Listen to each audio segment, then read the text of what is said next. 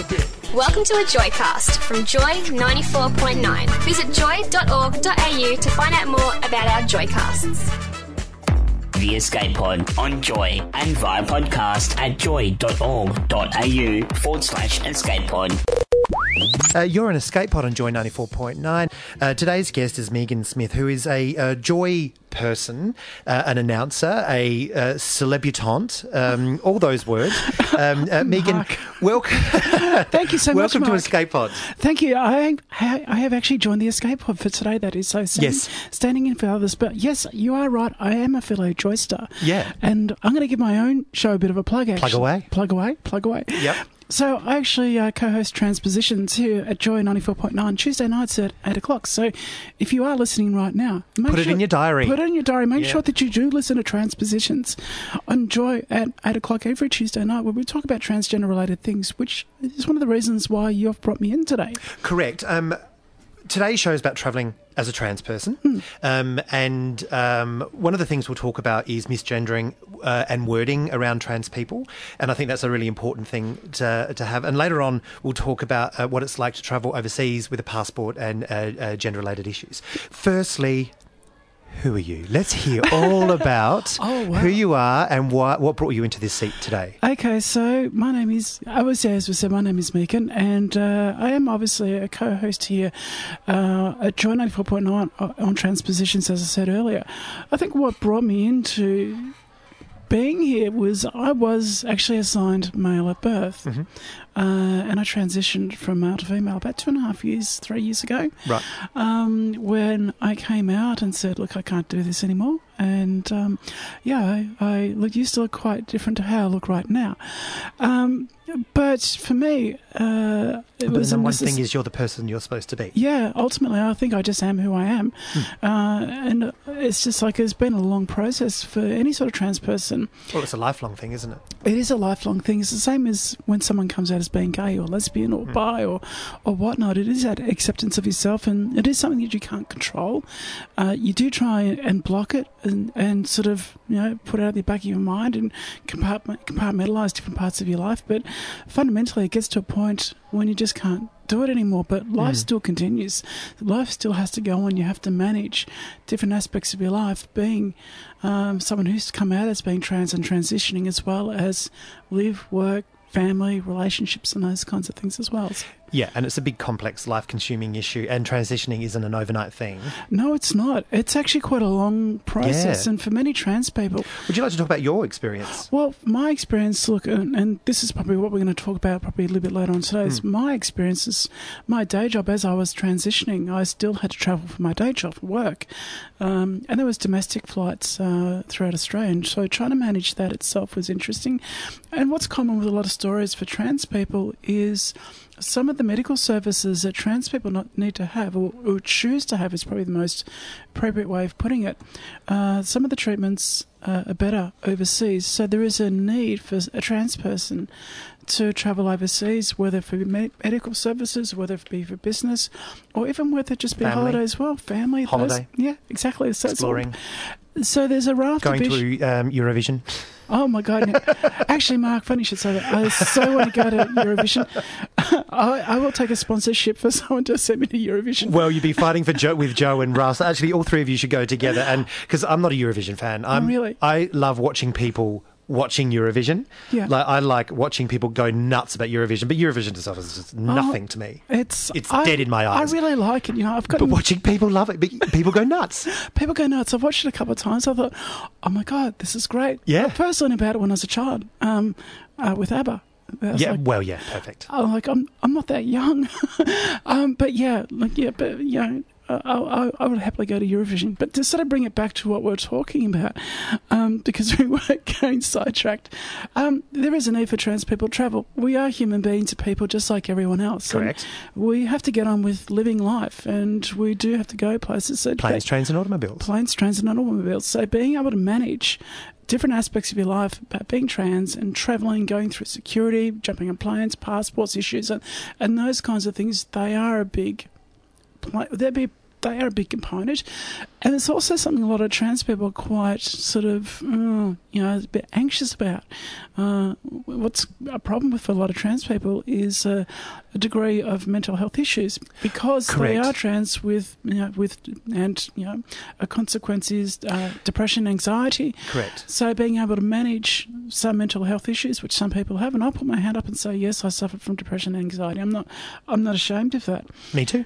Um, Very common in our community. it is very common, and it, a lot of it's actually due not necessarily from being trans itself, but it's from the repression of your identity. It's a lot from the stigma which comes along with being trans, Lack of visibility. lack of visibility, and And those of- visibility matters. And that's why we're here on Joy 94.9.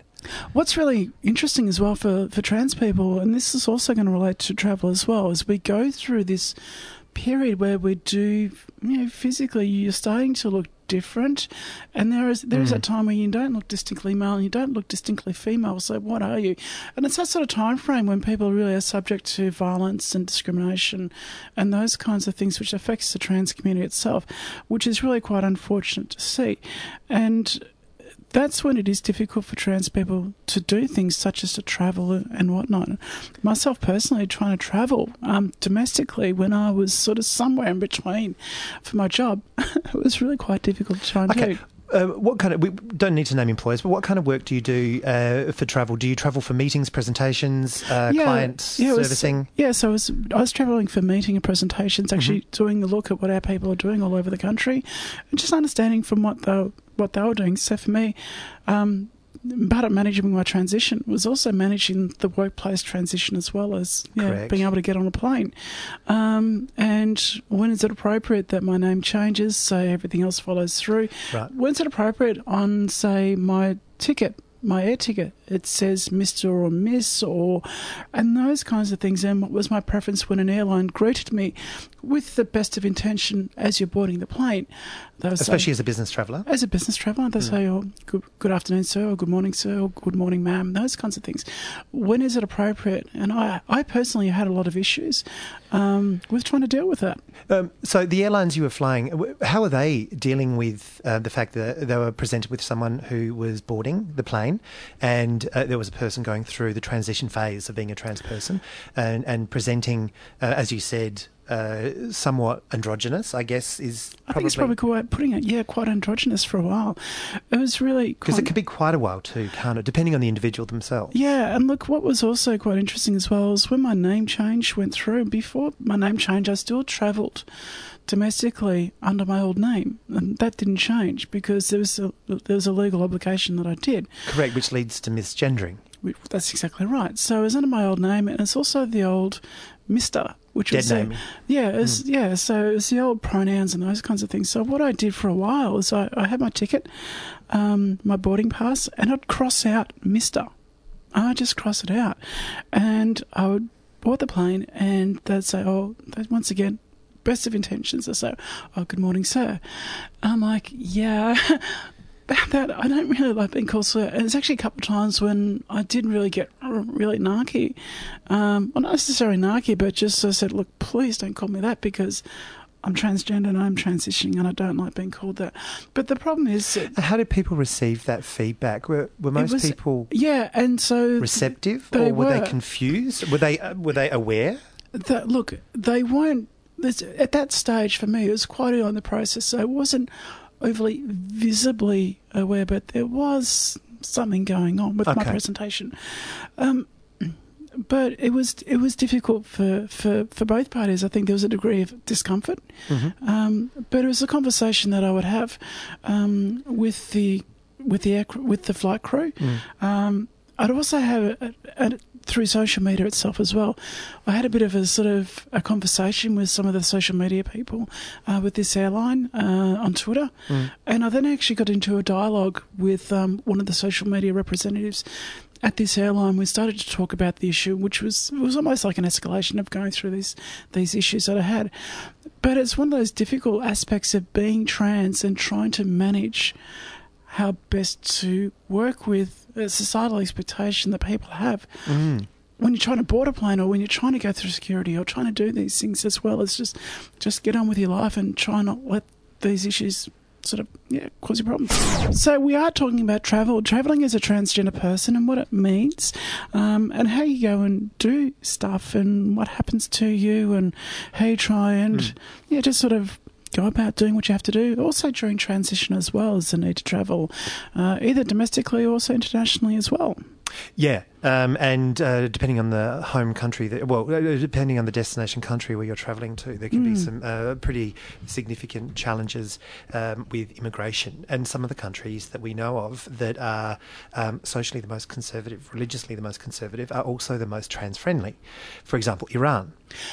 Exactly. a country that where uh, homosexuality is punishable by death Mm. and frequently executed.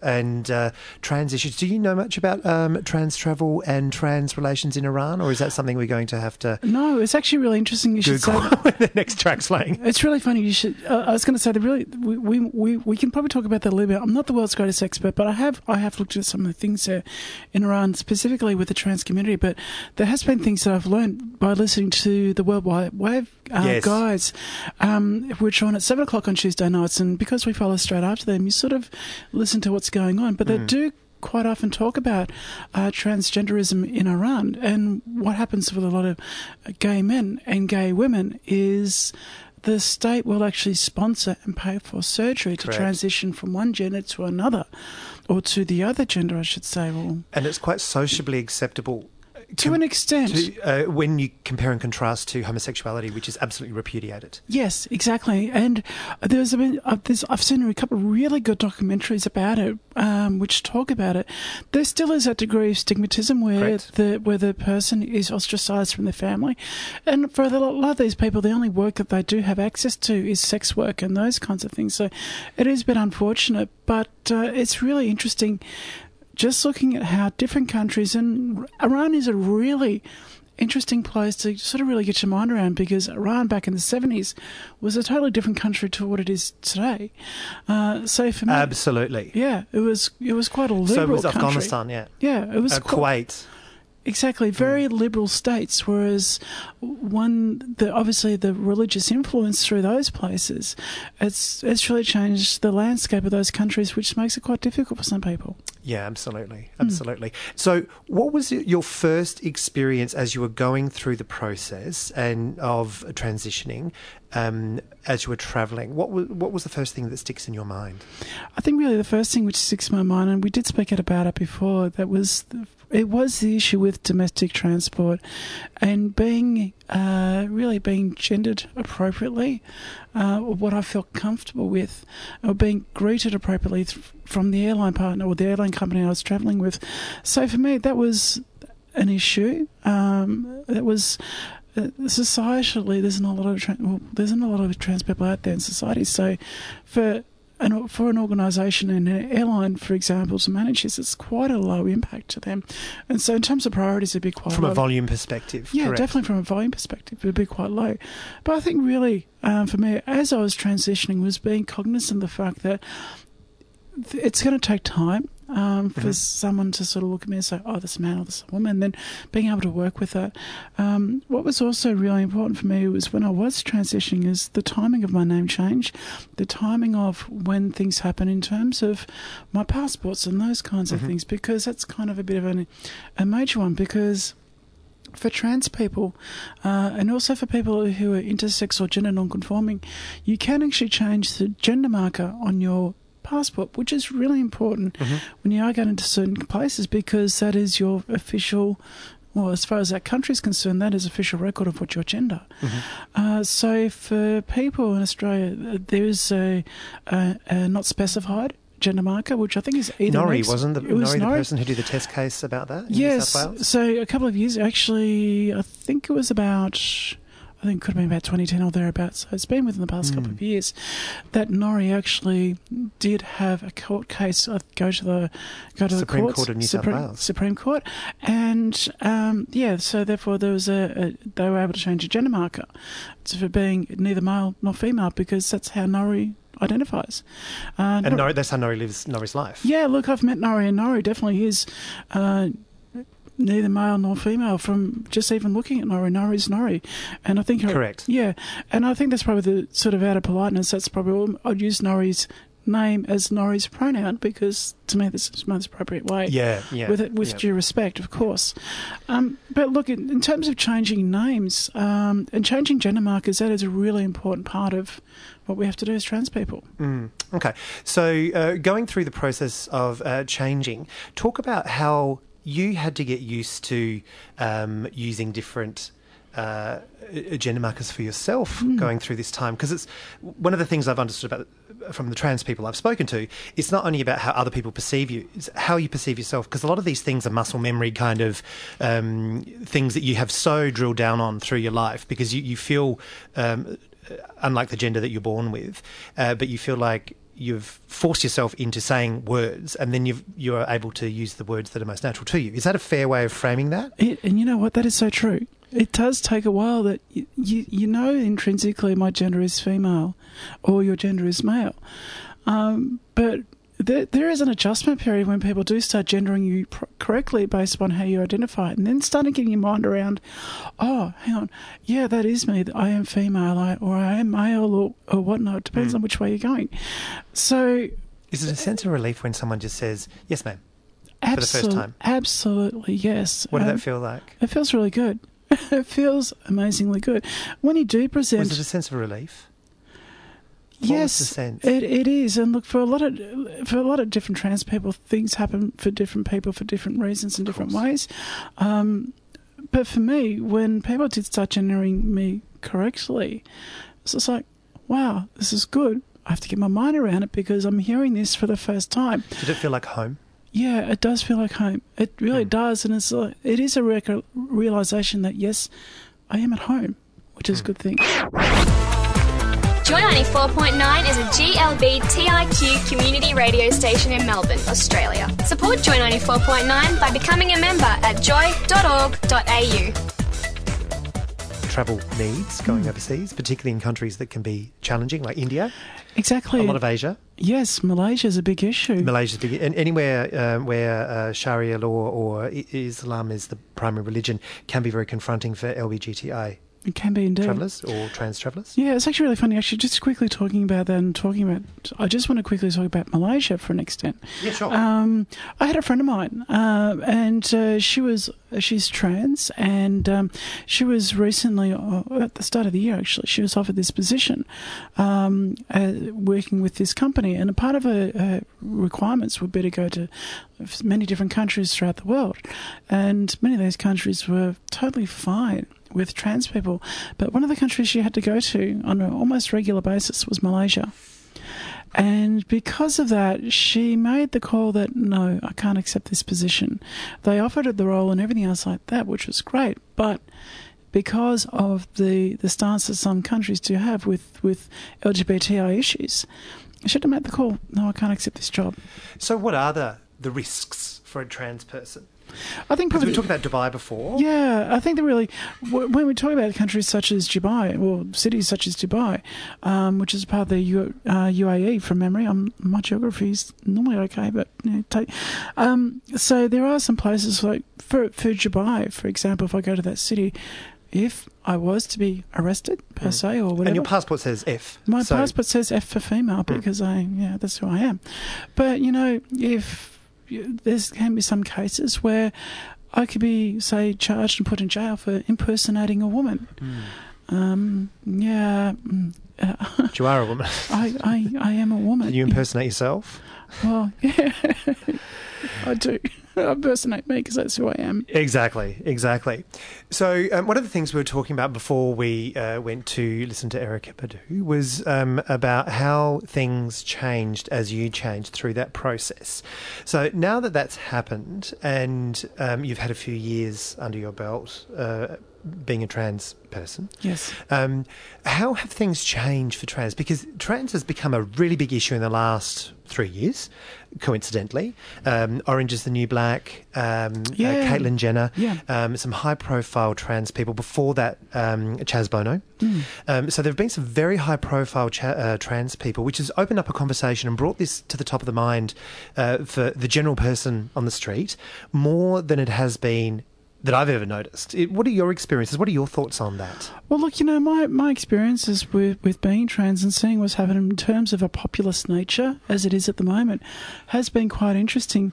So, uh, for me, the whole Caitlyn Jenner thing, for me, when it first sort of broke, I thought this is really good for our community. There's someone out there who does have a degree of, of well, has a really amazing platform that they can utilize, Right, yeah, yeah. and, and this amazing degree of privilege, so to speak Oh, absolutely. which is what Caitlyn's got. But the, the, the issue that a lot of trans people have, and even myself to an extent as well, uh, is that Caitlyn's story as a trans person is not representative of, any other trans person. In fact, she's such a small minority of trans people altogether that her story is quite unrealistic because there's not many trans people getting around who've got $100 million, $100 million just sitting there at their disposal where Correct. they can fully fund all these amazing surgeries or whatever, that, or just their lifestyle. Yeah, other So- Hmm. things in lifestyle that go with it, the legal procedures, having things being able to set aside by getting someone else to do some things, which a lot of people who are transitioning, my understanding is that financial resources are often uh, harder to come by than the general community. It is. What are your thoughts on that? It, and that's quite true. Look, quite often trans people are financially marginalised, um, and, and and you know there's obviously a degree of ostracisation. Uh, there's also and the stigmatism associated with that. There's also issues with regards to employment, housing, and these real world issues which affect trans people. Let alone trying to deal with their transition and seek medical help, whether it's overseas or domestically here in Australia. I know for myself. I, as a trans person, I've been fortunate where I've been able to have some procedures done overseas, which means I do travel internationally as Megan, which is who I am, which is what my passport says, which is what my birth certificate now says, um, and my my passport has got an F for female, and that's pretty much how I travel. Um, one thing which is really interesting for trans people when we do travel is you know issues surrounding, say, uh, body image scanners, uh, for example. So if you are going through security, of course, I hadn't even thought of that. that's right. So that is an issue for trans people now. Uh, some trans men they will wear packers, which is basically a, a prosthesis which they put into the pants, which gives the impression of Genitalia. Genitalia. Uh, some trans men also will bind their chest to reduce the size of the of the breasts that they've got. So when these things are being scanned, it looks quite strange. What are these things that you've got there? Particularly if you've got something wrapped around your chest, it looks like you've got something to, To hide. hide. To an extent, it's something you're trying to mask, but really, security doesn't look at it that way. No, of course. For trans people as well who who choose or haven't had lower surgery, once again, you go through these body image scanners and you get to see there's something there which, Which can lead to misgendering. yeah, which you wouldn't normally see on a woman. So, once again, that does call into issues. Do you think that going back to the original part of this conversation, do you think that um, the um, fame that Caitlyn Jenner has and the conversation about her and Orange is the New Black and a few other things has assisted people understand that there might be a trans person and, and when they're conf- um, not confronted, uh, when they come into contact with a trans person, it's no longer uh, completely foreign or completely vexatious issue. It's something that people now have in their head that this can be a thing. One of the things which is important for my community is this idea that trans visibility is important. And yeah, absolutely is. But um, different trans people do. People transition differently in terms of where Right. they start at and where they finish at. So, so for some trans people, they just blend into society. So this idea of, of trans visibility is, is difficult for some people Hmm. because some people don't look trans, other people do, and it's Correct. it's it's hard to sort of say where things sort of work out. And it's a Um, process, as you were saying. It, doesn't happen overnight. It is a process, and a It's lot, not like Rachel Hunter's hair. no, Painting, drinking shampoo. It doesn't happen overnight. Trust me, but it will happen. it will happen. A lot of people, you know, they they'd like to transition instantly. It's just over and done with. It doesn't mm. happen. It's a process, and it takes time. So you have to be able to manage how things work, and that does involve when you are traveling, mm. how things work. And you know, you, there was a.